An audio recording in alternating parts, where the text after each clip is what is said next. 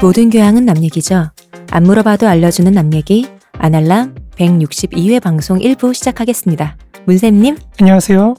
이동규 대표님, 안녕하십니까. 안녕하세요. 시옷입니다. 아유 오랜만에 뵙습니다. 네, 오랜만에. 네. 아니 저 그 원래는 우리 문쌤님이 대본을 계속 이제 수정을 하시는데 이게 이제 문쌤님의 어떤 그 개인적인 그 학습과 여러 가지를 갈아넣고 계시지만 저는 이게 그럴 때마다 심히 두려운 게 맨 처음에 가져왔던 대본에서 작은 파트가 다시 더 많은 그것보다 더 두꺼운 양이 되더니 그 거기서 다시 또 작은 파트가 다시 그걸 그거보다 더 두꺼운 양이 되어서 이게 매번 이렇게 이게 영혼을 갈아 넣은 대본을 써오시는데 제가 늘 얘기하지만 이 대본을 하루에 방송 못한다. 아니 해야 됩니다. 우리 우리 이래서는 안 됩니다. 이래서 된다니까요. 왜 안 돼요? 매우 됩니다. 그래서 어쨌든 오늘도 문세님이 저번 주에 아니 저번 주가 아니라 저저번 주죠. 저저저번 주에 민족주의 하시고 나서 저희가 이제 중간에 뭐 권위주의 얘기도 잠깐 하다가 이제 그건 다음에 더 심화해서 얘기해보자 해서 제가 이제 뺐는데 그러다 보니까 이분이 그 사이에 좀 더 써오겠습니다 해놓고 공부를 하셔가지고 논문을 써오셨어요. 아는 것만 쓰시랬더니 네. 어, 자꾸 더 어. 공부하고 그러니까 부- 배움이 부족하다며 이렇게 원래는 사실 기존에 다 공부했던 것들인데 네. 이제 네. 쓰려고 보니까 사실 기억이 가물가물해서 아, 확인하는 김에 그래서 여러분 오늘 들으실 거는 학계 최신 연구와 고전과 이 모든 것을 아우르는 저 문쌤님을 갈아 넣은 네, 대본이죠. 아주 양질의 방송이 준비되어 있습니다. 나날이 업그레이드된 어 부담감이 죄송해요. 오랜만에 만나서 부담감 어, 주고 저- 죄송해요. 아니 부담감이 아니라 지금 이미 저희한테 보내주신 대본을 읽는데 제가 읽다가 어 잠깐 추억도 소환되고 이거 옛날 동아리방에서 형들한테 듣던 얘기부터 시작해서 이게 수많은 얘기들이 지나가면서 어 근데 대부분 사람들이 문세님 방송 들으면서 특히 한 중장년층 분들은 아마 젊은 분들은 처음 듣거나 알고 싶었는데 이제 막 아 알게 돼서 재밌다 이런 분들의 반응이라면 중장년층들은 좀 이런 반응이실 거예요. 저랑 비슷한 게 뭔가 여기저기 얼핏얼핏 들었고 얼기설기 되어 있던 거가 이렇게 하나로 이렇게 연결이 사 천천히 음. 되어가는 연결고리가 생기는 기분이다라는 걸 느끼실 테니까. 혹은 또 예전에 젊었을 때 그때 이걸 한창 들을 때 이거를 들었 그때는 가르쳐 주는 사람도 형들도 누나들도 자기들 잘 모르니까 내가 뭐냐고 물었을 때 대답을 못 해주고 어 그럼 이건 대체 뭘까? 아 이건 뭐, 뭐 아니네라고 지나쳤던 것들이 아 이게 이거였구나라고 깨닫게 되는 그런 시간이죠 네. 어 그러면 정말 영광스러워. 그런 말씀도 해주시더라고요 네. 이 지금 하시는 말씀이 다 해주신 말씀들이고 아 그래요. 네. 어. 그래서 이 방송이야말로 진정 마르크스로 하나 세대가 하나 되는 그런 방송이 아닌가. 아직 죽지 않았다. 누, 누구 누구가요 마르크스가 이거 이거 그 죽은 공명이 이게 딱 그런 얘기군요. 무섭습니다. 자 일단 뭐 서두는 됐고요. 네. 자 들어볼까요? 갈 길이 멉니다. 네, 갈 길이 멉니다. 들어볼까요? 떠나보시죠. 네. 아, 저번에 이제 그 민족주의의 양대 흐름에 대해서 설명을 간단하게 했었는데요. 네. 네. 좀 집에 가서 좀 생각을 해보니까 너무 이거를 네. 간략하게 제가 그 집에 가 생각하지 말라니까. 네. 아니 시간을 주시니까 일주를 주시니까 죄송해요 제가 괜히 아픈 아, 바람 아닙니다 아닙니다 하다 보니까 이제 아, 좀 우리 방송의 어떤- 어쨌든 컨셉 자체가 좀 교양을 증진하는 게 목표이기 때문에 그렇죠. 저희가 인문학적 그렇죠. 교양 방송이죠. 교양 차원에서 한번 들어보시는 게 좀, 왜냐하면 사실 앤더슨도 그렇고 사실 앤서니 스미스 같은 경우에 사실 들어보신 분들이 거의 없을 거예요. 음, 근데 학계에서는 사실 이분이 굉장히 영향력이 크신 분인데 이제 일반 대중들한테는 그 의견이 잘 안 전달되고 사실 한국에서 민족주의라고 하면 보통 탈민족주의 네. 이런 게 굉장히 크게 유행하고 있잖아요. 그러니까 요즘에는 사실 대부분의 사람들도 뭐 상상의 공동체 이런 말들은 다 들어서 알고 계시더라고요. 음, 그렇죠. 근데 제가 조금 안타까운 거는 그 전달될 때 음. 아무래도 대중적으로 전달되다 보니까 내용이 조금 단순화돼서 전달되는 측면이 있다는 거죠. 그래서 앤더슨도 우리가 한번 조금 이번 기회에 음. 어차피 하는 김이니까 한번 좀 깊게 알아보자 그런 취지에서 제가 조금 길게 써봤습니다. 드디어 그, 그 유명한 베네딕트 앤더슨 선생님의 이제 얘기를 들어볼 텐데, 저, 이게 왜냐면은 그 민족주의가 이제 우리 요즘 입장에서 보면 뭔가 이제 이제는 좀 구세 구습 같고 그렇죠. 음. 타파해야 될 것 같으니까 그런 의미에서의 비판적인 어휘 몇 개만 차용해서 음. 사람들이 알고 있는 거거든요. 그 상상 원래는 상상된 공동체라고 하셨는데 네네. 그 우리가 알고 있는 상상의 공동체라 해서 흔히 말해서 민족은 허구의 개념이고 맞아. 야 이제는 촌스럽게 누가 약간 이런 개념으로 그냥 몇 개의 수사를 갖다 쓰다 보니 사실 그 개념이 정확히 뭔지 음. 연어는 어떻게 되는 건지 그리고 이게 이거에 대해서 깊게 들어가 본 거는 사실 거의 없어요. 맞아요. 네, 그러니까 그래서 이참에 요 얘기를 들어보는 게 어떤 그 교양에 왜, 좋다. 왜 그러냐면 지금 시대 자체가 네. 사실 냉전 해체 이후에 민족주의 움직임이 점점 더 커지고 있는 그쵸. 흐름이고 요즘에 되게 문제가 되고 있는 칠레 네, 있잖아요. 신자유주의. 근데 우리 언론에서는 보통 신자유주의 를 갖고 많이 말씀들을 음. 하시는데 네. 사실은 거기도 그- 이런 민족 어떤 종족적인 문제들이 많이 잔재가 음. 돼 있는 곳이거든요. 음. 그러니까 그런 게 다 연결돼 있는 것들이기 때문에 우리가 한 번쯤 민족주의를 짚고 넘어가는 게 오늘날 어떤 현대 사회에 대한 이해를 넓히는 데 있어서 굉장히 좋은 그런 음. 준 거 틀을 하나 얻고 가신다. 그렇게 생각하시면 좋을 것 같아요. 그래 보죠. 네. 그러니까 이제 저번에 제가 설명을 해드릴 때, 어, 앤더슨과 이제 앤서니 스미스를 원초주의와 뭐 근대주의 이렇게 둘로 나눴었는데, 네. 시원주의. 네네. 근데 사실 앤서니 스미스를 원초주의 입장에 놓는 건 조금 부당해요. 음. 왜냐면 사실 요, 요즘에, 요즘에 나온 입장의 원초주의 자체가. 그러니까 원초주의 자체가 사실은 두 가지로 나눠지는데 제가 그 영속주의라고 표현을 했는데 영속주의하고 원초주의도 달라요, 사실은. 음. 그러니까 이런 개념들이 사실 다 다르기 때문에 하나로 퉁쳐서 좀 얘기하기가 좀 어려운데 음. 그럼에도 불구하고 제가 한번 저번에 그렇게 했던 거거든요. 조금 이해를 편하게 하기 위해서. 그랬더니 이제 집에 갔더니 조금 마음에 걸리더라. 마음에 걸리는 거죠. 이래서는 아니 되는데. 이래서는 안 된다. 내가 그렇게 남욕을 해놓고 음. 엄밀하게 안, 안 한다고 어. 내가 이렇게 퉁치다니 약간 이런 자괴감이 들어서 아무튼 우리가 논의를 편하게 하기 위해서 조금 축약해서 말씀을 드린 건데 실제로는 원초주의와 영속주의도 민족의 역사를 소급하는 기점, 그러니까 우리 민족이 어디서부터 시작됐다라고 네. 하는 그 기점이 이제 생물학적 영역, 음. 거의 뭐 인류의 시작 그쪽까지 가느냐 혹은 그게 안 되느냐 이런 여부로 이제 갈라지는 게 있거든요. 제대로 원숭이야. 이런 아니, 이- 그 거의 이게- 이런 느낌인가? 저번에 제가 방송 농계론. 나가고 농계론 그 댓글 보고 너무 충격받아가지고 공개로만 생각난다고. 농계론만 생각. 이 대표님의 어떤 이 후려치기 능력에 아. 제가 주의를 해야겠다. 아니 근데 생물학적 영역이라고 하니까 아, 그쵸. 갑자기 쟤네들이 원숭이야. 그러니까 뭐 원- 원시 공동체. 아직 원숭이까지 사람이다 그래도. 그렇죠. 사람이다. 사람에서 시작한다. 아무튼 그런 그 원초주의가 약간 선사 시대 쪽으로 거슬러 가서 굉장히 넓은 의미의 친족 어떤 개념이랄까요? 음. 그 거의 가족 수준의 그 정도까지 거슬러 간다면 영속주의는 사실 역사적 맥락 속에서 형성되었다는 걸 굉장히 주안점을 두거든요. 음. 근데 다만 이제 여기도 이제 또 갈라집니다. 지속적 영속주의와 재발적 영속주의. 하, 벌써 말이 어렵죠. 이것도 사실 설명하면 벌써 한 200페이지 설명 들어갑니다.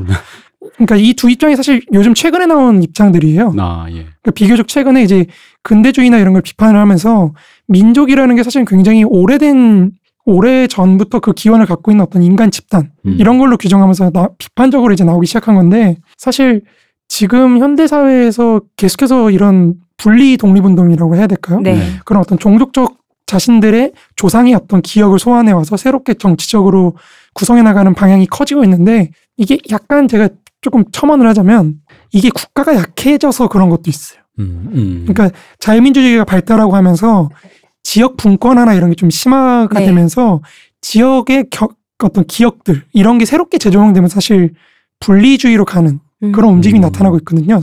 선진국에서도 그렇고 뭐 이제 아프리카 같은 곳들은 사실은 거의 전쟁터죠. 음. 그죠. 전쟁터인데 요 이게 재밌는 게 뭐냐면은 아프리카가 사실 60년대 70년대 그리고 최근에 90년대까지만 해도 우리가 갖고 있는 이미지라는 거는 혹시 아, 뭐 영화를 잘 아시니까 그 블러디 다이아몬드 네네 네, 네. 그렇죠. 딱 그 이미지거든요. 그 음. 어떤 다이아몬드나 이런 걸 위해서 정말 막 착취당하는 그쵸. 사람들. 착취당하고 종족들끼리 막 음. 내전하고 막 네. 이런 분위기인데 이게 2000년대 들어서면서부터 사실은 종족들 간의 어떤 화합이나 통합이 이루어져 이루어져 가지고 음. 경제 발전이 상당히 크게 이루어지고 있어요. 네, 네. 그러니까 우리는 사실 한국의 고도 발전을 되게 강하게 기억을 갖고 있는데 네. 아프리카들 국가들도 통계적으로 보면 연평균 10% 이상의 성장률을 음. 10년 이상 지속하는 오. 경우가 많거든요. 엄청나네요. 엄청나죠. 10%씩 10년이면. 그렇죠. 그래서 요즘 아프리카의 자본주의화가 굉장히 특이한 사례인데 음. 이 아프리카를 조금 보면은 종족들끼리 분열돼서 싸우던 게 네. 의회를 중심으로 뭉쳐요. 음. 네. 물론 거기 주도하는 지배적인 종족이 있긴 하지만 부족장 있나요? 부족장이라기보다 약간 권위주의적인 그런 거죠. 우리가 권위주의 얘기를 안 해가지고 네. 좀 그렇긴 한데 할 거니까요. 네네. 네. 좀 권위주의적인 지배이긴 하지만 어쨌든 의회를 중심으로 음. 종족들이 하나의 공동체로 묶여서 이제 거기에 기반해서 경제 발전이 이루어지는 그런 과정을 걷고 있거든요.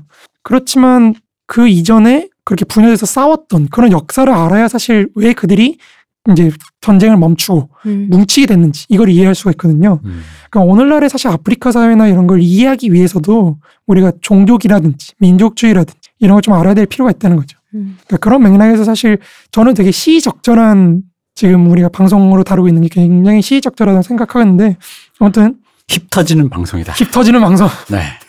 hip이 없어가지고 제가 자기끼리 난리야. 힙 터지는 방송. 아, 우리끼리 왜? 난리야. 우리끼리. 우리 중에 우리 문쌤이 제일 힙 터지지. 우리 아유, 문- 그럼요. hip- 문쌤 일단 제가요? 폴, 폴킴 가장 요즘 hip한 폴킴과 아 폴킴 똑같이 생긴.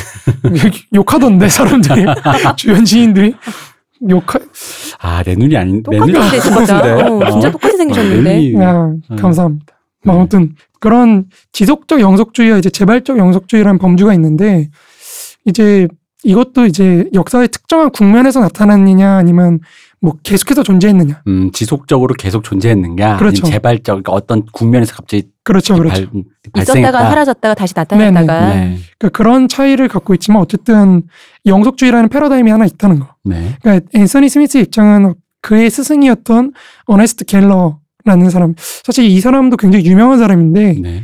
제가 주변에 이렇게 여쭤보면은 전혀 모르시는 전혀 모르는 사람입니다. 네. 저도 앤서니 스미스까지는 어찌 지나가는 글에서 본 건 있어도 어, 갤러 어네스트 갤러는 저 처음 봅니다. 갤러도 사실 굉장히 그 인류학이나 이런 데서 큰 영향을 미친 사람이거든요. 네. 그러니까 이분도 한번 특집을 잡으면 좋긴 한데. 좋네요. 아, 네. 그래요? 뭐. 이렇게 네. 이렇게 아이템 또 하나 나왔네요. 아, 그래요? 아, 좋네. 잡으면 되죠. 뭐.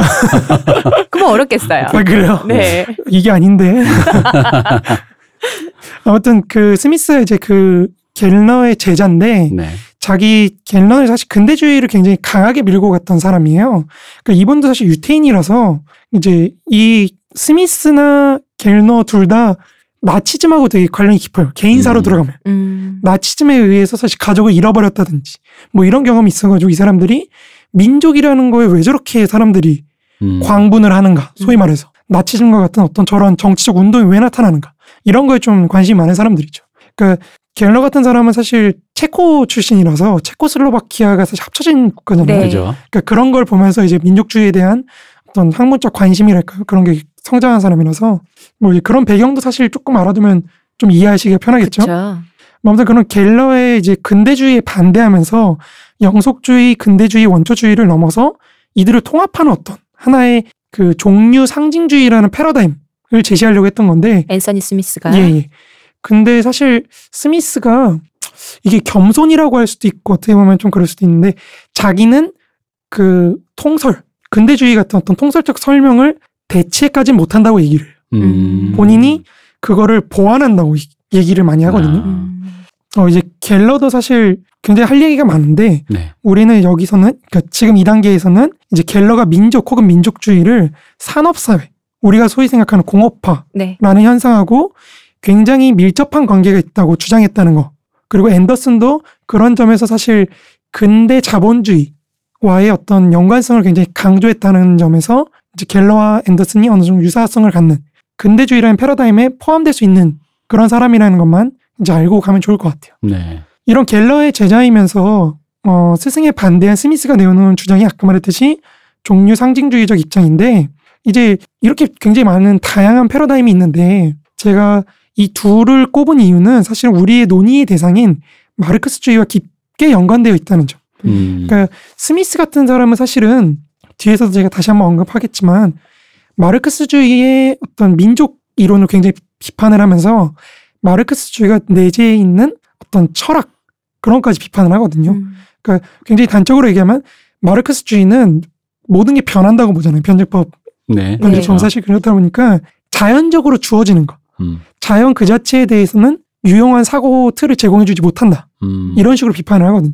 그러니까 스미스한테 사실 사실 민족이라는 건 약간 자연에 가까운 거죠. 음. 우리 인간이 아. 자연적으로 타고난 어떤 그런 숙명적인 존재랄까요? 그러니까 그런 거기 때문에 그 스미스의 표현을 조금 빌리자면은 민족이라는 거는 소- 단순하게 말해서 어떤 무정형의 그냥 찰흙, 진흙을 놓고 네. 찰흙을 갖고 산업화라는 게 그거를 진흙을 주, 막 주물러 가지고 빚어서 예, 빚어서 민족이라는 걸 만들어낸 게 아니라 음. 기존에 존재하고 있던 민족이라는 어떤 공동체 이게 사실 근대화에 오히려 영향을 줬다. 음. 뭐 이렇게 보시면 될 것 같아요. 이제 그런 얘기들을 할 건데 우리가 먼저 베네딕트 앤더슨의 주장을 간략하게 한번. 네. 사실 그 앞서도 말씀드렸지만 굉장히 많이 오해를 받고 있는 그 상상의 공동체라고 번역되는 바람에 음. 이게 허구라는 그걸로 사람들이 많이 오해를 하시는데 그죠. 예. 사실 일단 결론만 한번 제가 쿵 짚고 넘어가자면 앤더슨이 하고자 했던 얘기의 핵심은 우리가 기존의 정근대 사회에서는 종교라든지 혹은 왕조 국가 같은 것들이 우리에게 믿을 수 있는 우리의 삶을 구성하는 시공간적인 감각을 부여를 해줬다면은 음.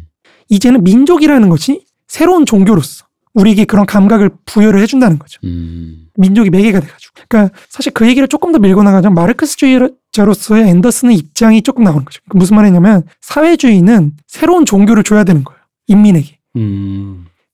근대라는 것이 기존의 중세가 갖고 있던 종교 공동체를 대체하는 새로운 종교성을 종교 공동체로서의 민족을 제공해 줬다면 사회주의도 이 민족 공동체를 대체할 수 있는 새로운 종교성을 지닌 공동체 이런 걸 좀 제공을 해줄 수 있어야 된다는 거죠. 뭐 다르게 얘기하면 이제 종교라는 말이 약간 거부감이 생기시는 분이 있을 수 있으니까 다르게 얘기하면 자아를 의탁할 수 있는 그렇죠. 내 자아가 투영될 수 있는 내가 거기서는 나 스스로이다라고 나 스스로 뭐랄까 정체화되는 거를 느낄 수 있는 어떤 것이라는 신념 체계나 뭐 그런 것들을 말씀하시는 거죠. 네네. 네, 이전에는 그 잡혀진 헤게모니 자체가 아주 예전이었으니까요. 뭐 이렇게 봉건제 사회에는 당연히 종교를 집- 하나로 그 예전엔 굉장히 배타적이었잖아요. 이 종교를 믿지 않으면 다 이단이었던 뭐 그런 거 그리고 종교와 함께 그리고 왕족 왕족이 그것들이 헤게모니를 쥐고 있다가 이게 지금 이제 넘어오면서는 바뀌었다는 얘기신 거죠. 네네. 다른 것으로. 그래서 앤더슨은 기본적으로 민족이 이전 그 이전에 존재했던 왕조 국가 혹은 종교 공동체와 같은 중심 지향적이고 어떤 계층적인 위계적인 음. 종교 이념과 그런 종교 이념으로부터 자신의 권력의 정당성을 이- 이끌어냈던 왕조 국가 그리고 보다 근본적으로는 어, 앞에 두 기구가 담당하던 어떤 인간에게 우주의 기원과 사회 질서의 기원에 대해서 설명을 해주고 중심을 잡아주던 그 어떤 문화적인 이념 체계 그것이 그리고 그것이 제공해주던 어떤 시간에 대한 관념이 음. 이제 붕괴되었을 때 그 틈을 메워준 게 민족 공동체라고 보는 거죠. 음. 이제 사람들은 이전의 종교적 세계관 속에서 구세주의 도래를 기다리던 그런 목적론적인 어떤 시, 그 시간, 시간 관념 네. 네네. 그 속에서 벗어나서 시계와 달력에 의해서 측정되는 시간 관념을 얻게 되는 겁니다. 근데 이 시간과 달력이라는 건 사실은 굉장히 동질적이에요. 우리는 모든 사람들이 사실 동질적으로 공유할 수 있는 어떤 그쵸? 측정 네. 가능한 그런 거죠. 그러니까 시간의 어떤 특수성이나 이런 게 사라, 사라지는 시대가 온 겁니다. 음. 이러한 동질적이고 공허한 시, 그 시간 관념 속에서 함께 살고 있는 그런 다른 사람들의 존재를 인식하게 되고 그런 동질적인 시공간과 함께 시공간을 함께 경험하는 사람들의 어떤 경험이 모이고 그런 경험들의 의미가 부여되어서 형성되는 역사적 공동체가 바로 우리가 말하는 민족, 상상된 공동체라고 음. 할 수가 있겠죠. 그렇다라는 건 이 어떤 그 인간이 공동체에서 느끼는 어떤 이 그 감각이라는 건 그게 뭐가 됐든 간에 결국 상상된 것이다라고밖에 말할 수가 없겠네요. 그렇죠. 네. 근데 사실 그게 의식적으로 됐든 무의식적으로 됐든 그건 중요하지가 않은 거예요. 그죠. 앤더슨에게 있어서. 예. 음. 심지어 주어도 중요하지 않아요. 그러니까 그러다 보니까 이 지금 이 설명을 듣다 보면 우리가 지금 상상된 공동체라고 해서 민족을 흔히 말해 비판적인 의미로 쓰잖아요. 깔 때. 야, 민족 그거 다 그냥 구라야 뻥이야 혹은 상상된 거야 뭐 이렇게 그런 의미의 비판적인 게 아니라 뭐가 됐든 인간이 의탁했던 어떤 공동체에 대한 감각이란 건 상상되었다라는 그 논리, 로직을 얘기한 거에 가깝네요. 그렇죠. 그렇죠. 이거를 사실 말씀하신 대로 그렇게 비판하는 거는 굉장히 얕게 음. 이해를 한 거죠. 네네네. 말씀을 들으니까 오히려 좀 다른 맥락이라는 생각이 드네요. 그러니까 민족이라는 어떤 사회적 실제는 문화적으로 구성되고 경험되는 어떤 특정한 시공간 속에서만 존재한다는 건데 이제 사회적 실제라는 말이 사실 조금 어렵게 느껴질 수도 있는데 굉장히 간단하게 얘기하자면 어떤 일상적인 우리가 느끼는 그런 음. 일상적인 삶 속에서 느끼고 경험하는 그런 의식에 의해서 구성되는 사회. 그러니까 우리가 그런 경험을 통해서 어, 사회라는 게 이렇게 존재해. 라고 느끼는 것과 그러한 사회에 의해서 이제 인간의 개성이 형성되는 정말 쉽게 얘기하면 우리 객관적으로 존재하는 사회라는 사회 질서라는 네. 게 우리가 상상하는 게 있잖아요. 그렇죠. 그게 있고 동시에 우리가 상상함으로써 그렇게 구성되는 실제. 음. 그러니까 이 둘 간의 어떤 상호작용 이런 걸 이제 표현하는 게 사회적 실제라는 개념이라고 생각하시면 될 것 같아요. 네네. 그러니까 너무 어렵게 생각하지 않으셨으면 좋겠어요. 그러니까 관념과 실제 세계 간의 그 서로 상호적으로 주고받고 피드백 속에서 생성된 어떤 내 머릿속과 실제 사이에 있는 그런 관계를 다 일제 그렇죠. 일컬는 말씀이신 거죠? 그러니까 예를 들어서 이제 대처 같은 영국 네. 총리는 네. 사회라는 건 존재하지 않는다. 음. 뭐 이런 말도 했거든요. 그죠. 빌리 엘리의 답반은 우리 사회 사람이 아니지. 음. 아무튼 계속 이어가자면 그런 동시대인을 상상하게 되고 그것이 확장되어서 어떤 특정한 공동체를 구성한다고 할 때 그것을 가능하게 해주는 어떤 사회적 기제, 수단이라는 건 도대체 무엇일까? 그러니까 앤더슨은 소설과 신문을 주로 꼽고 있어요. 그러니까 간행물을 들은 그렇죠. 네. 간행물들 특히. 그러니까 소설은 이제 소설을 우리가 읽으면서 근대인들은 그 소설 속에 있는 인물들이 자신과 어떤 동일한 그런 사회적 시공간 속에서 활동하고 있다는 것을 느끼면 느끼고 사회 내에도 자신과 뭐 직접적으로 우리가 연관은 되어 있지 않지만 접촉은 할 수 없을지라도 어딘가에 존재하고 있고 그것도 같은 사회 내에서 존재하고 있는 이들이 있다는 그런 상상을 하게 만든다는 거죠. 네네. 인디 소설을 넘어서 이것은 일종의 그 스토리가 갖고 있는 어떤 그렇죠. 그런 힘이죠. 예, 예. 근데 이제 신문은 이제 그러한 소설의 기능을 보다 극단화시킨 거죠. 음. 그 매일매일 나오니까. 아침마다 나오는 네네. 해겔 같은 학자가 사실 한 말이 있어요. 근대 사회에서 신문을 아침에 받아서 보는 거는 아침 기도다. 음. 음. 중세에서 아침 기도를 하는 것과 똑같이 우리가 신문을 받아봄으로써 그런 사회라는 것을 구성하게 된다는 거죠. 그쵸. 예, 그쵸. 기도를 함으로써 그 종교를 가짐으로써 그러니까 내가 기도를 하는 행위는 누군가 나처럼 아침 기도를 하는 사람 같이 기도를 하는 사람은 그 종교 안에 내가 속해 있는 어떤 그런 공동체 어떤 구성체로서 나를 인식하게 되는 거잖아요. 근데 그 말이 바로 그러니까 신문을 보게 되면은 이 사회 안에 어떤 내가 또 그렇죠. 속해 있다는 걸 느끼게 된다는 거죠. 그 사회, 그러니까 이 소설이나 어떤 신문 같은 것들이 매일매일 그런 정보들을 전달을 해주다 보니까 이제 그렇게 사람들이 느끼게 된다는 거죠. 이런 소설과 신문을 비롯한 인쇄 매체는 이제 16세기 이전, 앞서 우리가 말했던 것처럼 이제 종교 공동체와 왕조 국가가 존재했던 그런 시대에서는 사실 그런 시대에서 라틴어 같은 보편어로 사유하던 서구 사회에 어, 지역적 언어와 지역성을 불어넣기 시작한 겁니다. 음. 그러니까 우리는 한 한문으로 사실 한자로 생각을 많이 했잖아요. 네. 옛날에. 그쵸. 근데 그게 그 민족적인 혹은 지역적인 한국어라든지 이런 걸로 나눠지기 시작하는 음. 그런 걸 생각하시면 될 것 같아요. 이른바 근데 이제 서구 사회는 그런 걸 주도했던 게 이른바 인쇄 자본주의라는 거죠. 음. 음. 음. 그런 이른바 인쇄 자본주의가 사람들에게 지역적으로 다른 지역과 자신이 속한 지역을 구별하고 다른 지역민과 동질감 혹은 유대감을 느끼게 하는 일군의 인간 집단 그런 민족의 경계를 맹아적인 형태로라도 갖게 해줬다는 거. 싹이 튼 상태로 그렇죠. 네. 싸게 그 정도 상태. 아주 작은 상태로라도 알 수 있게 해줬다. 그냥 어떤 가능성, 네. 잠재적인 조건 이렇게 생각하시면 될 것 같아요. 근데 이제 앤더슨은 이런 가능성 자체가 곧바로 민족을 구성하게 됐다고 주장하지는 않아요. 음. 인쇄 자본주의로부터 모든 게 나왔다 이런 식으로 설명하는 거는 앤더슨의 입장하고는 사실 달라요. 음. 그 사람들이 그걸 좀 많이 오해를 하세요. 뭐 앤더슨 어 그 상상의 공동체 그 스토리 그거 인쇄 자본주의가 모든 걸 만들었다는 그런 내용 아니야? 근데 그게 전혀 아니라는 거죠. 굉장히 큰 오해라고 생각해요. 네. 그 경제적 몰락이 사실은 일정한 인간 집단이 공통으로 갖게 되는 어떤 정치적 의식이 존재하지 않는다면 단순한 개인의 파산으로밖에 귀결되는 게 없다는 거죠. 그렇죠. 음. 그 경제적 위기가 아무리 닥쳤어도 단순한 개인들의 파산이 아니라 하나의 집단적인 정치적 활동으로 이어지기 위해서는 공통적으로 가, 가질 수 있는 어떤 정책 의식이 그런 게 존재해야 된다는 거죠. 마찬가지로 다른 집단과 구별되는 일군의 인간 집단이 맹아적으로 나타났다고 해서 곧바로 민족 공동체로 확장되지는 않아요. 음. 네.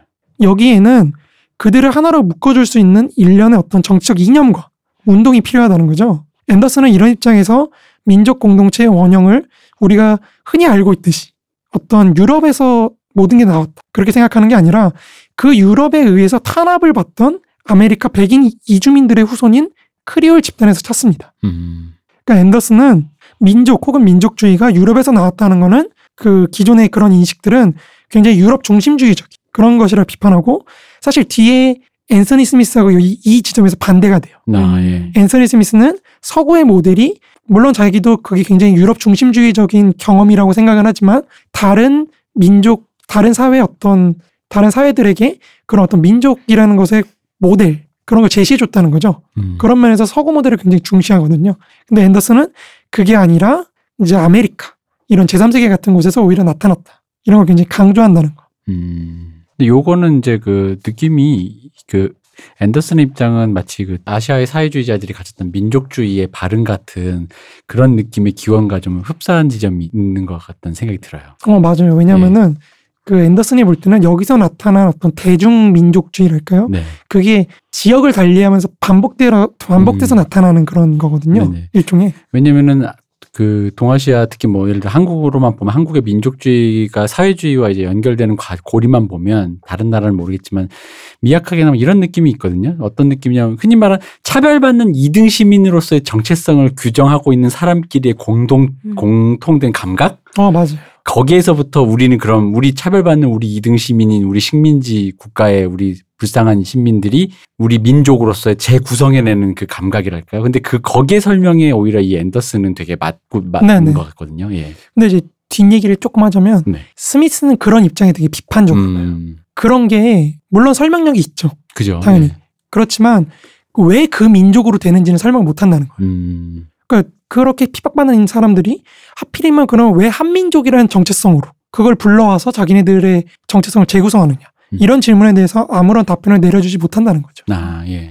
그러니까 그런 점에 사실 앤더슨과 스미스의 어떤 차별점이랄까요? 그런 게 벌써부터 많이 나오는 거죠. 근데 서로가 말씀만 들어보면 이제 좀 듣겠지만 지금만 잠깐만 듣기로는 말씀만 듣기로는 서로가 서로를 이렇게 보완해주는 어떤 보완 제재로 느낌이 드는데 뭔가 지금 처음 서두에 말씀하신 서로가 서로를 극딜하며 음. 제자가 선배를 극딜하며 원래. 뭐 학자들끼리는 그렇습니다. 내가 청어람 할 거야. 그렇죠. 음, 내가 음. 해야지. 그러니까 이게 사실 그 뒤에서도 제가 써놓긴 했는데 네. 그 대본에 스미스가 근대주의를 취급을 할때 네. 제가 읽으면서 느끼기로는 이걸 이렇게 요약해도 되는 거야? 음, 그러니까 그런 면이 굉장히 많아요.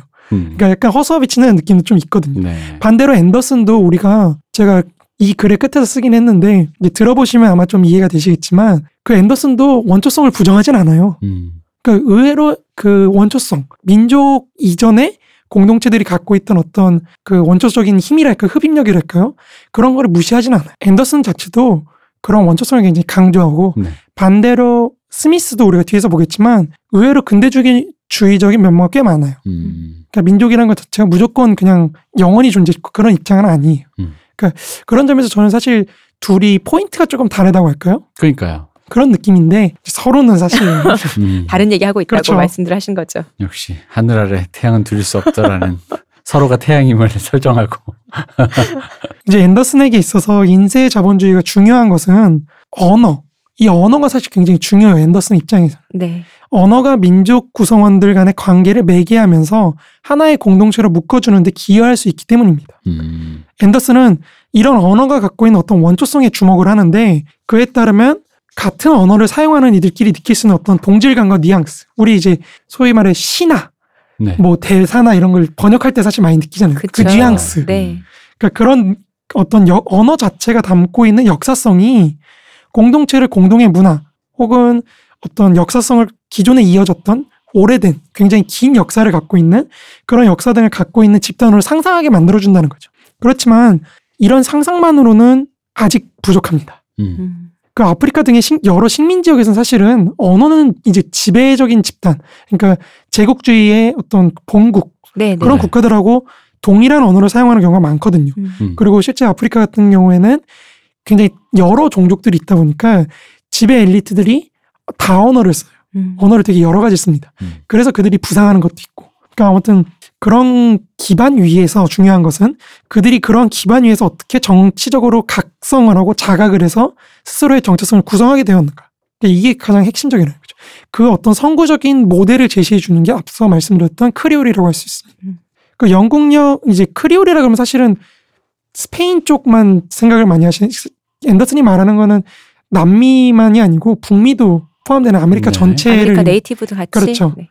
아 native는 배제입니다. 배제예요. 네네. 음. 어. 그러니까 본국에서 이주한 사람들이 이주한 사람들만. 후손입니다. 아, 물론 혼혈도 있죠. 아까 백인 이주민이라고 네네, 하셨으니까. 백인. 음. 그러니까 이 사람들이 문제가 뭐냐면 뒤에 내용을 또 얘기해서 죄송한데 이 사람들이 그 관료가 돼도 본국으로 진출을 못해요. 음. 그러니까 설령 내가 어제 스페인에서 출발을 했어요. 그래서 오늘 도착을 했어. 그럼 나 오늘 태어났어도 임신은 어쨌든 스페인에서 했을 거 아니에요. 그쵸? 그런 사람인데도 하루 여기 태어난 태어난 날짜가 하필 여기라도 나는 본국으로 갈 수가 없는 거예요. 어. 아. 여기 사람으로서 살아야 되는 거예요. 속지주의군요. 약간 속지주의랄까요? 그러니까 이런 불만들이 사실은 개인의 불만으로만 그치는 게 아니고 집단적으로 공유하기 시작할 때 그쵸. 어. 이제 그러면서 이제 크리올들이 각성하기 시작하는 음. 거거든요. 이제 그 얘기를 네. 하자면 그 영국령 어떤 북미 아메리카와 스페인령 남미 아메리카에 각각 크리올들이 이제 민족주의 운동을 하면서 독자적인 민족 국가들이 탄생하는데 이를 가능하게 해줬던 조건은 앞서 지적했던 것과 같이 지역 신문, 인쇄 자본주의 어떤 영향과 지리적 요건의 차이 그리고 마지막으로 그 본국의 식민 정책인데 여기서 그 지, 지리적인 요건의 차이는 왜 그러냐면은 스페인 그러니까 북미 아메리카에서는 독립이 미국이라는 단일한 집단으로 되었다면은 남미에서는 수십 개 국가로 쪼개지거든요. 네. 이게 약간 지리적인 요인 때문에 그래요. 음. 그러니까 통치를 하다 보니까 지리적으로 행정구역을 따로따로 묶어서 하다 보니까 이 남미 쪽에서는 그게 자체가 하나의 국가가 되어버린 거예요. 행정구역끼리. 그렇죠. 행정구역끼리. 근데 이제 그 북미에서는 사실 13개 주에 몰려 있다 보니까 네. 이게 하나의 그냥 집단으로 전화가 돼버린 거죠. 음. 그러니까 그런 의미에서 지리적 요건의 차이를 말한 거고요. 이제 마지막으로 식민지 본국의 어떤 식민 정책 이런 것도 굉장히 중요하게 작용하는 건데 아까 말씀하셨던 그런 거. 네네. 그 남미 스페인 지- 그 식민지의 경우에는 1813년 이전에 스페인령 아메리카에서 170명 정도의 이제 총독들이 있었는데 그 중에 단 4명만이 크리올 출신입니다. 음. 음. 그러니까 현지 출신이 딱 4명밖에 없는 거예요. 이 숫자는 1370만 명의 원주민과 320만 명의 크리올이 살고 있고 그중 스페인에서 출생한 스페인 사람이 고작 5%밖에 안 되는 음. 그런 지역에서 이렇게 4명밖에 안 나왔다는 걸. 음. 그 사람들 스스로를 대변할 수 있는 사람들을 뽑히지 않았다는 그렇죠. 거잖아요. 그런 게 핵심인 거죠. 그 굉장히 놀라운 일인 거죠. 사실은. 음. 그래서 크리올 출신들은 식민 모국 출신에 비해서 압도적으로 많은 차별을 받, 받고 있었어요. 크리올이 관직에 오를 수 없었던 건 아닌데 이제 관료로서 갈 수 있는 최고의 위치인 어떤 본국 수도, 음. 본국 수도가 사실 제일 그쵸, 그쵸. 우리도 서울이 역시나. 공무원도 서울 공무원이 좋더라고요. 아, 그렇군요. 아무튼 그런 본국 수도로 진출할 수가 없었어요. 처음부터. 그러니까 이들은 수도를 향한 어떤 출세의 순례길. 왠지 네, 다른 생각이에요. 죄송해요. 빠져서. 네네네. 왠지 원정 출산했을 것 같고 이때 그런 생각이 먼저 드네요.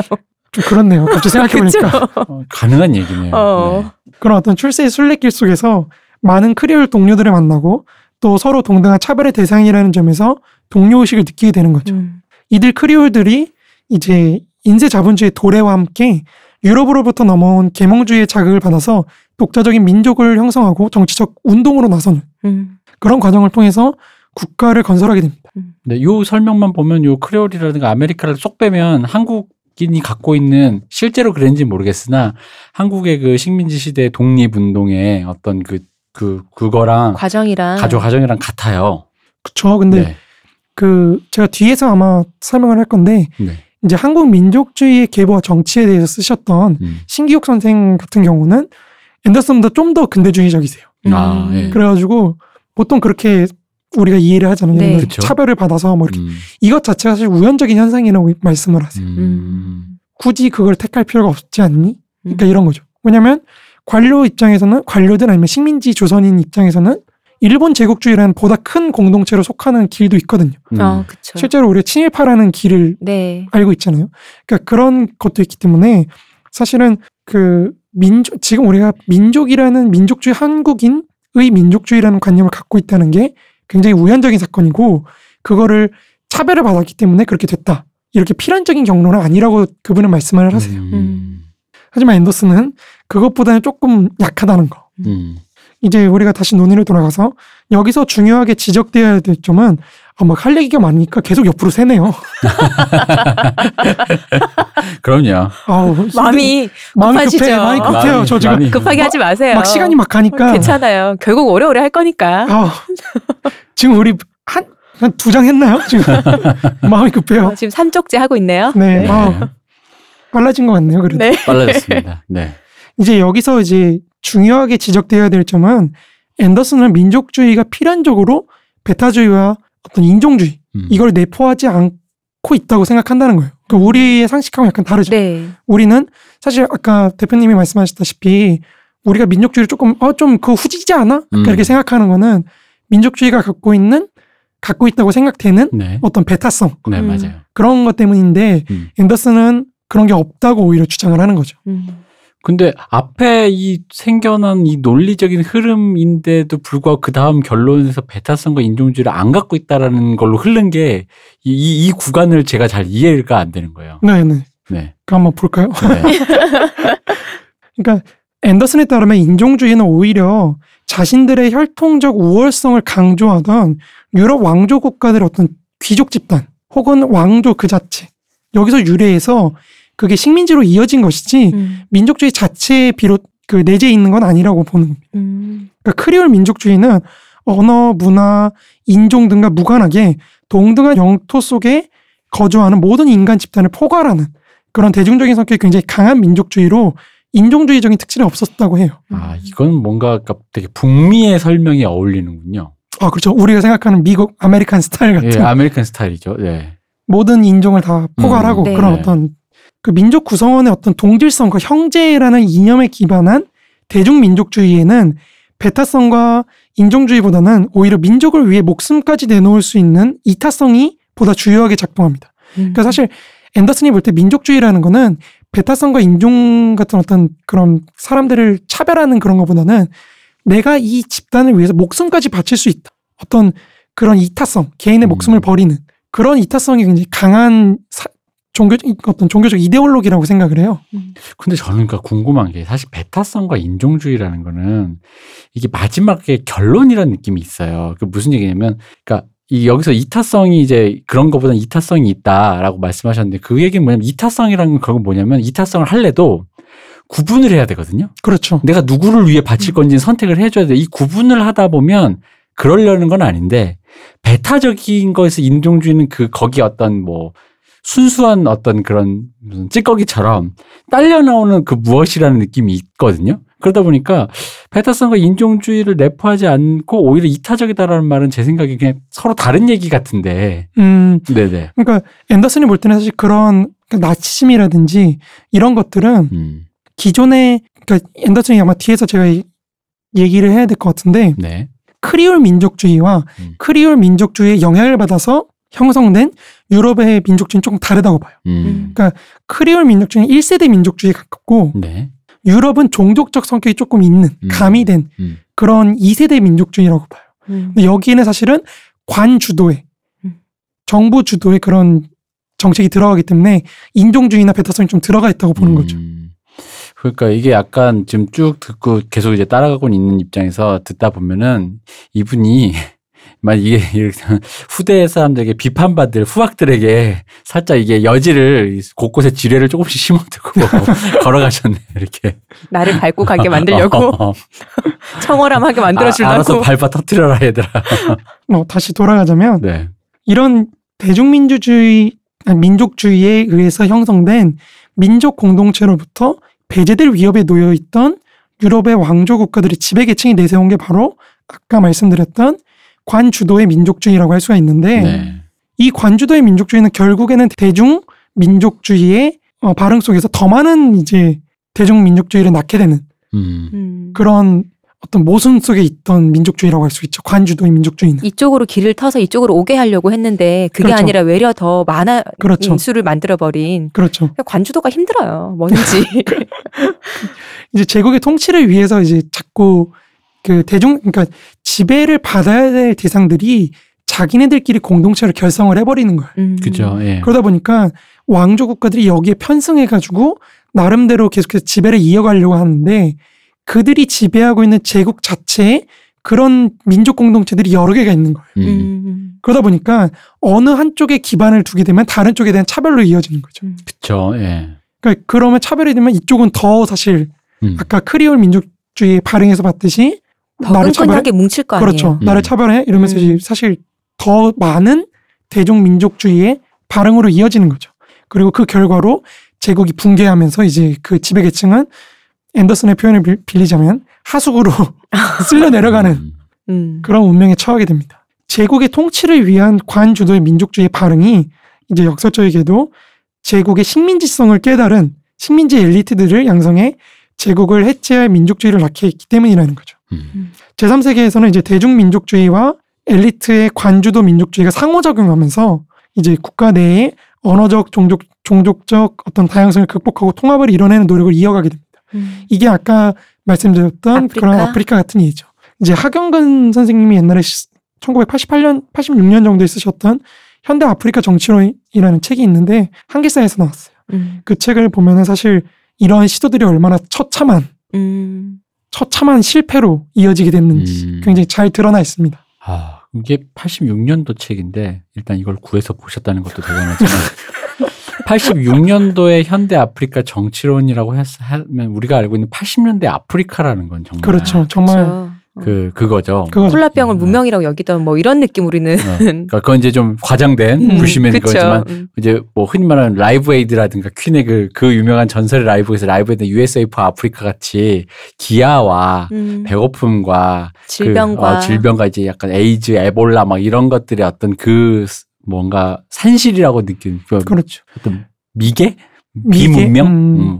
와 야생, 약간 이런 어떤 그런 느낌이 있다 보니까 그당 86년 요 책이 86년에 나왔을 때 이 책을 쓰셨을 때 분위기를 생각해 보면 그때까지의 결론은 실패로 그렇죠.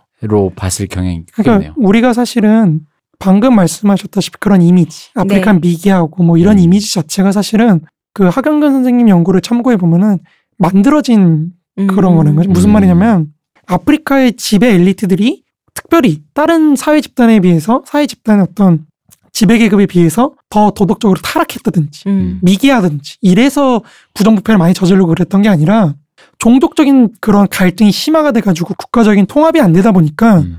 여기서 그런 불안에 대응하기 위한 방편으로 부정부패나 이런 걸 통해서 자기를 보호하는 방식인 거죠. 음. 음. 그게 다시 사회 전체의 근대화를 가로막으면서 종족적인 어떤 갈등이나 이런 걸 심화시키고 그게 다시 지배 엘리트들의 어떤 부정부패랄까요? 이런 걸 다시 심화시키는 이런 악순환을 음. 낳게 되었던 그런 인식을 통해야지 그리고 그건 사실 그 연화는 결국엔 제국주의 네. 어떤 지배 같은 것의 유산도 있겠고요. 그러니까 그런 식으로 봐야지 이거를 미개라든지 이런 걸로 보면 사실 시간적 선후 관계로 보게 되거든요. 음. 음. 쟤네가 시간적으로 뒤쳐져 있어서 우리보다 그쵸. 못난 거지. 음. 뭐 이런 걸로 보게 되면 그런 진보 물론 저는 진보주의자긴 하지만 그런 진보적인 관점이 갖고 있는 문제점도 있다는 거죠. 음.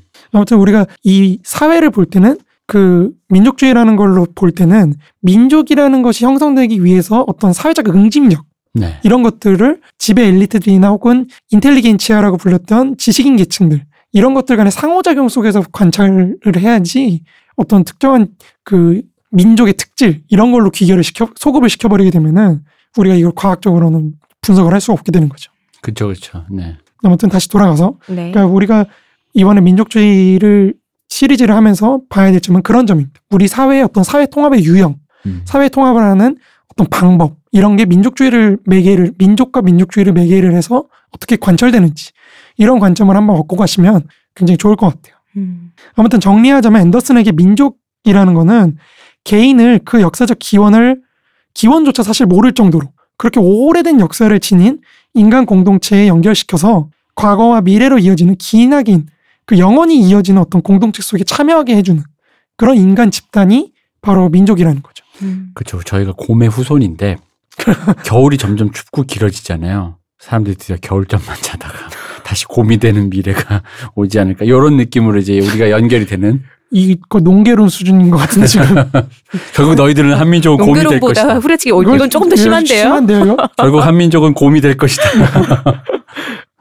아무튼 그런 어떤 앞서 말씀드렸다시피 그런 자신을 영원 영원 불멸한 그런 음. 집단과 연결시켜주는 그런 거라는 거죠. 네.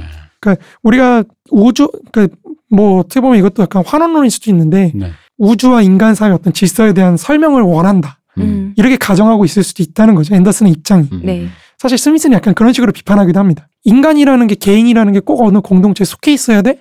음. 그러니까 이런 식으로 설명을 음. 비판하기도 하는 거죠. 아, 스미스 형 너무 근대 교육을 너무 참하게 받으셨네. 사람은 뭔가 이- 의탁을 해야 돼요. 사실. 소속감이 없을 때 아. 그 외로움과 고독감과 음, 허무함이란 그렇죠. 스미스 형에게 내가 한국 아이돌을 또 이렇게 전파해서 덕질을 한번 하게 해드려야 이게, 아, 이게 그 형 말, 이게 틀리지 않고 그런 부분도 있을 수 있다라는 것을. 자아를 의탁했을 때그 어. 편안함에 대해서 어, 그쵸. 깨우치셔야. 이제 스미스는 사실 그 그게 왜 하필이면 민족인지에 대해서 설명 못 한다는 거죠. 음. 음, 그게 계급일 수도 있고 그쵸. 그쵸. 뭐 음. 다른 제국적인 어떤 공동체보다 큰 그런 걸 수도 있는데 뭐 아무튼 그런 건데 이제 우주와 인간 사회를 지탱한 어떤 질서의 기원에 대한 해답을 주었던 종교 공동체와 왕조 국가들을 대신해서 이제 나타나게 된 민족 공동체와 민족 국가는 개인에게 영원 불멸을 약속해주는 새로운 종교로 나타난다는 거죠. 음. 저는 이게 앤더슨의 주장이 갖고 있는 가장 큰 핵심이라고 생각해요. 자, 여기서 중요한 거는 종교로 나타났다라는 말이 그 어떤 신념 체계라는 의미로 쓰시는 거죠.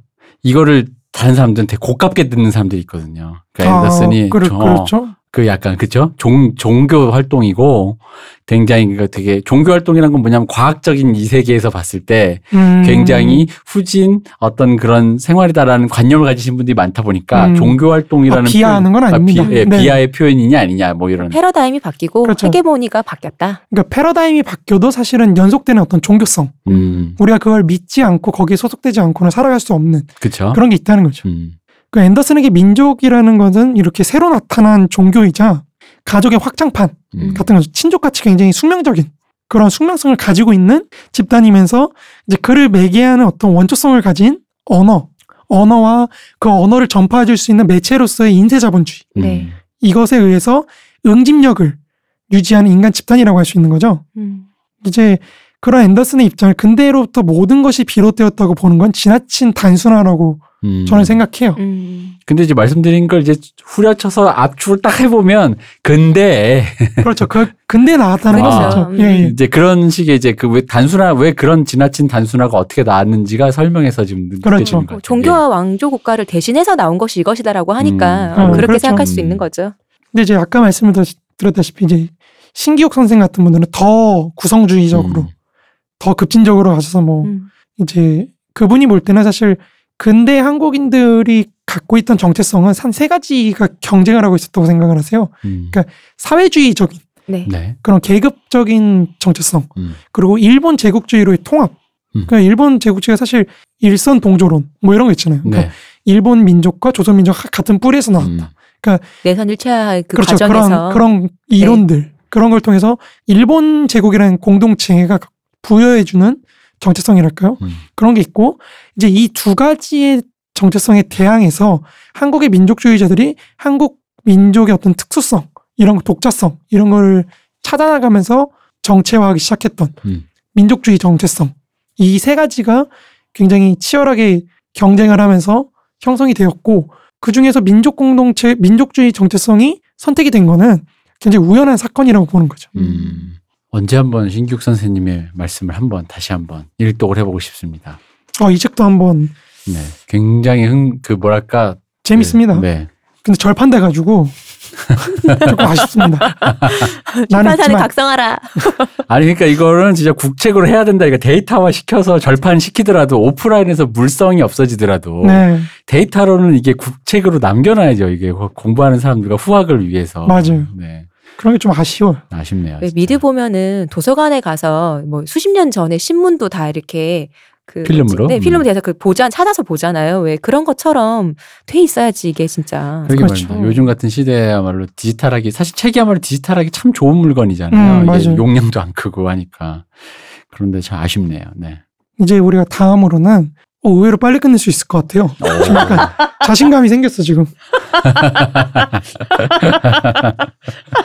아 귀여우셔. 이제 다음에는 앤서니 스미스의 이론을 이해하려고 하는데 이제 스미스의 이론을 이해하기 위해서는 우선 이제 아까 말씀드렸다시피 그 어네스트 갤러의 민족주의 이론에 대한 어떤 계략적인 설명이 필요합니다. 음, 스승을 알아야. 그렇죠. 네. 스승을 알아야. 이제 우리는 근데 이 사람들이 사실 저는 좀 기분 나빠요. 왜냐면 왜요? 다 마르크스주의를 까는 사람들이기 때문에 아. 음. 저는 열심히 읽긴 이런 했지만 방동풍자 얘기를 이런- 우리가 아, 해야 우리가 되는가? 우리가 해야 됩니까 이거?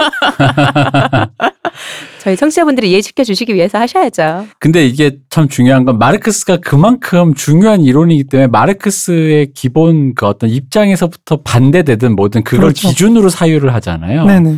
그러니까 이제 어쩔 수 없이 그리고 또 사실은 결국 이게 이것도 또 마르크스주의자이신 우리 문세니의 입장을 살짝 얘기하자면 반의 과정이다. 정반합으로 가는 반의 마르크스로 과정. 가기 위한 어. 그렇죠. 가시밭길. 어, 하나의 도정일 뿐이다. 네, 그렇죠. 그럼요. 네. 태초에 뭐가 있었다? 마르크스가요. 그렇습니다. 믿습니다. 믿습니다.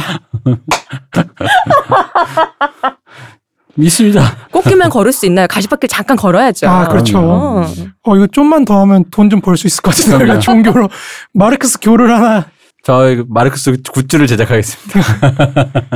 하여튼 우리가 이 갤러의 민족주의 이론에 대해서 좀 알아야 되는데 제가 사실 앞에 그 앤더슨도 원래는 더 길었는데 네. 제가 많이 잘랐어요. 음. 네네. 왜냐면 앤더슨이 사실은 제가 지금 여기서 요약해온 거는 시공간에 대해서 얘기를 했다고 공간을 얘기를 안 했어요. 음. 그러니까 지도라든지 네. 네. 이런 것의 역할에 대해서도 앤더슨이 추가를 하거든요. 음. 자신이 너무 시간만 다뤘다. 음. 이런 반성에서. 근데 이제 그 부분을 사실 제가 뺐어요. 음. 그리고 앤더슨이 기본적으로 왜 이 책을 쓰게 됐는지 그거를 제가 일부러 빼긴 했는데 반성과 이웃 따위 필요 없다. 그렇죠. 반동 분자들이. 잠깐 얘기하자면 네. 앤더슨은 사실 그 중국하고 베트남 네. 뭐 그리고 사회주의 국가들끼리 전쟁, 음, 투쟁, 대리.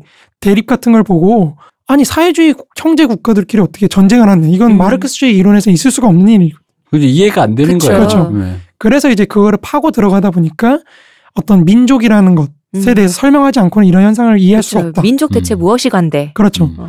그래서 이제 앤더슨은 사실 조금 비관적인 결론을 내리면서 끝내거든요 책을. 음. 우리 사회주의 국가들도 아마 계속해서 전쟁을 할 것이다. 어. 음. 대립을 할 사회주의 것이다. 국가들끼리. 그렇죠. 어. 그리고 전 세계적으로도 민족 간의 대립이 계속해서 음. 일어날 것이라고 했는데 뭐 사회주의 패망 이후의 역사를 보면은 실제로 굉장히 많은 민족들이 난립을 그렇죠. 하면서 그쵸. 이제 발칸반도라든지 뭐 이런 데서 많은 폭력 사태가 있었고 지금도 사실 시리아나 뭐 이런 중동 지역에서는 맞아요. 계속해서 그런 게 있죠. 네.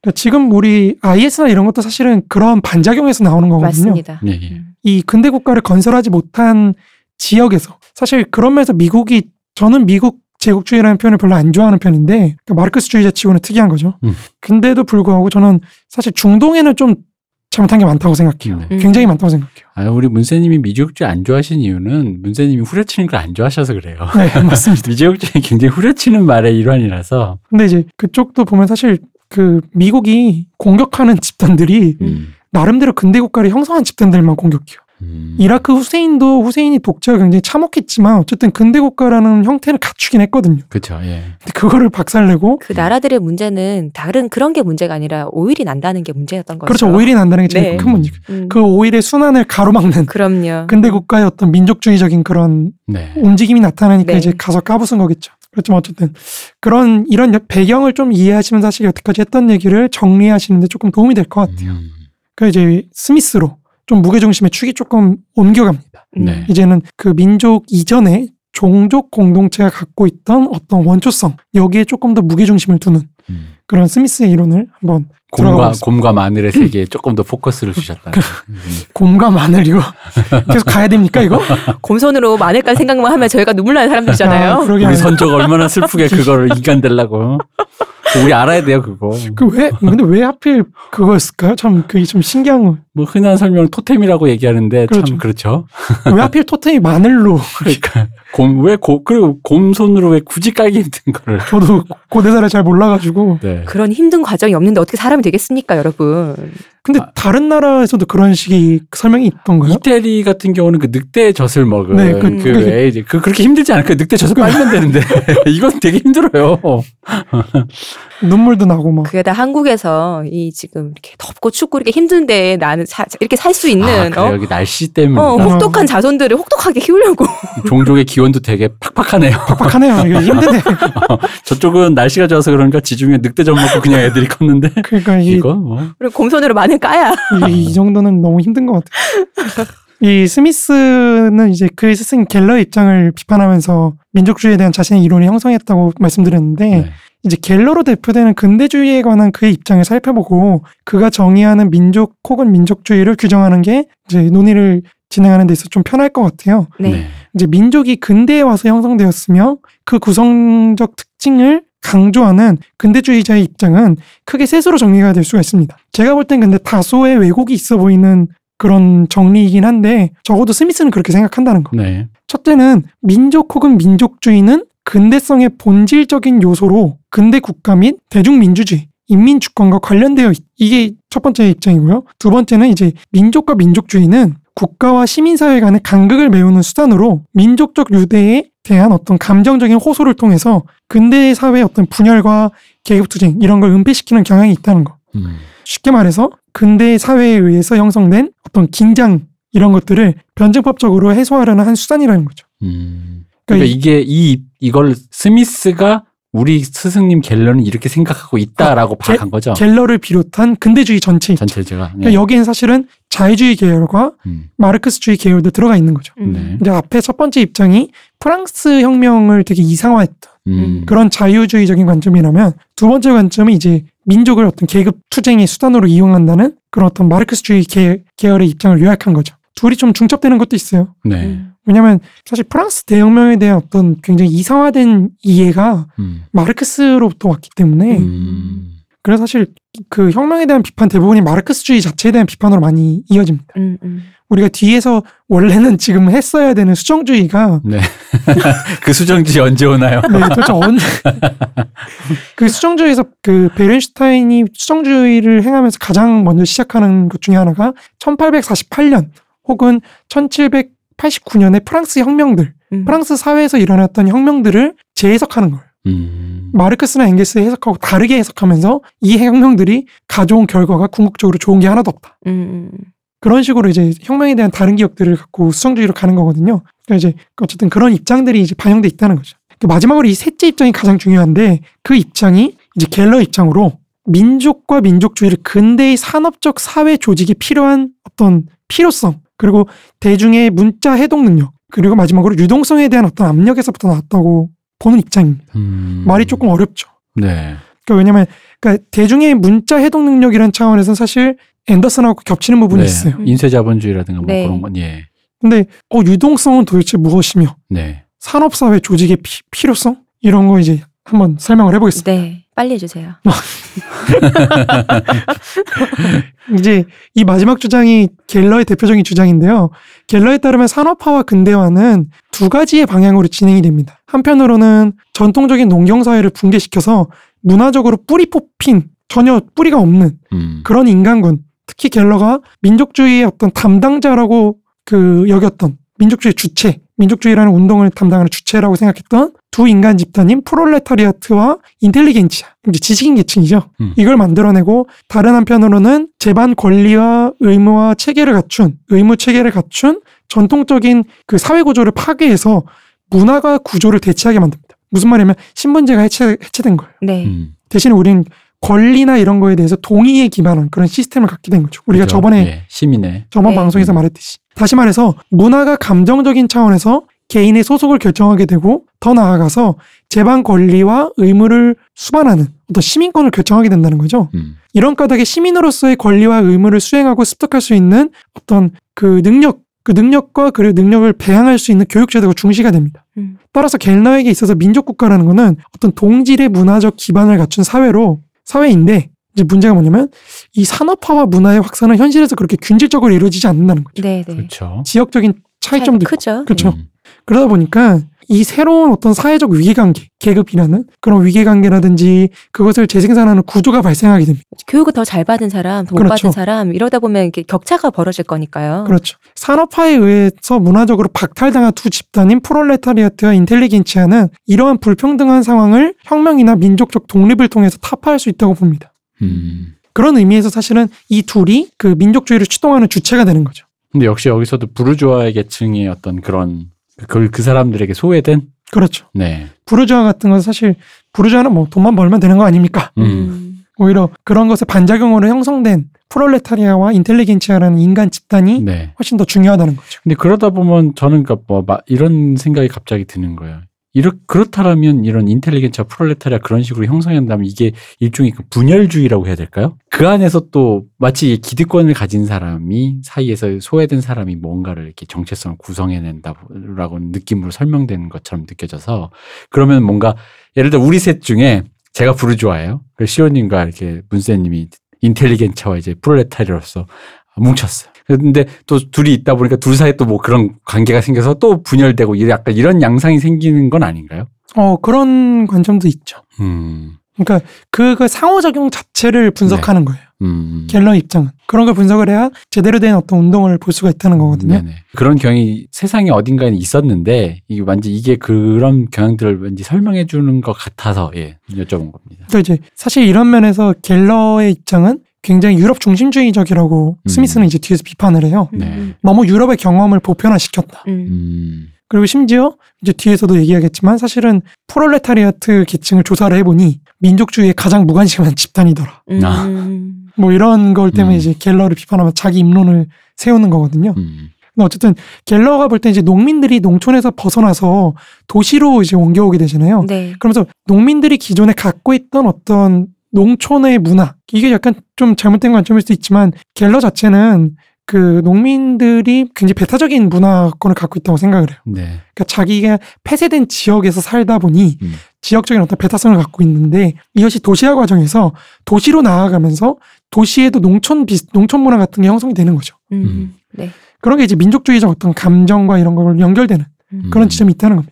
아무튼 민족주의 운동이라는 거는 그래서 사실상 산업화가 덜 된 지역에서 행해지는 어떤 일시적인 그런 현상이 지나지 않는 거예요. 갤러, 갤러 입장에서 보면. 음. 음. 갤러에게 있어서 민족주의라는 건 사실 산업화가 완성되면 사라지는 현상이에요. 음. 그래서 이제 스미스가 산업화된 지역에서도 민족주의 운동이 계속 일어난다. 음. 이런 안 걸로 이제- 사라지던데. 그렇죠. 음. 그런 걸로 이제 비판을 하는 거죠. 아무튼 스미스는 이런 주장에 대해서 굉장히 설명력이 부족하다고 비판을 하는데 앞에 두 개에 대해서 우리가 말씀드린 자유주의적 혹은 막스주의적 그런 두 개의 입장에 대해서는 각각 역사적으로 어, 첫 번째로 역사적으로 민족 혹은 민족주의는 근대 이전에도 비슷하게 나타난 현상이었다는 점과 두 번째로 지나치게 엘리트 중심적이고 도구주의적인 관점을 지니고 있어서 어째서 민족주의가 대중에게 그- 그토록 강렬하게 호소력을 지니고 있었는가 음. 이거에 대해서 전혀 설명을 못 해준다고 비판합니다. 음.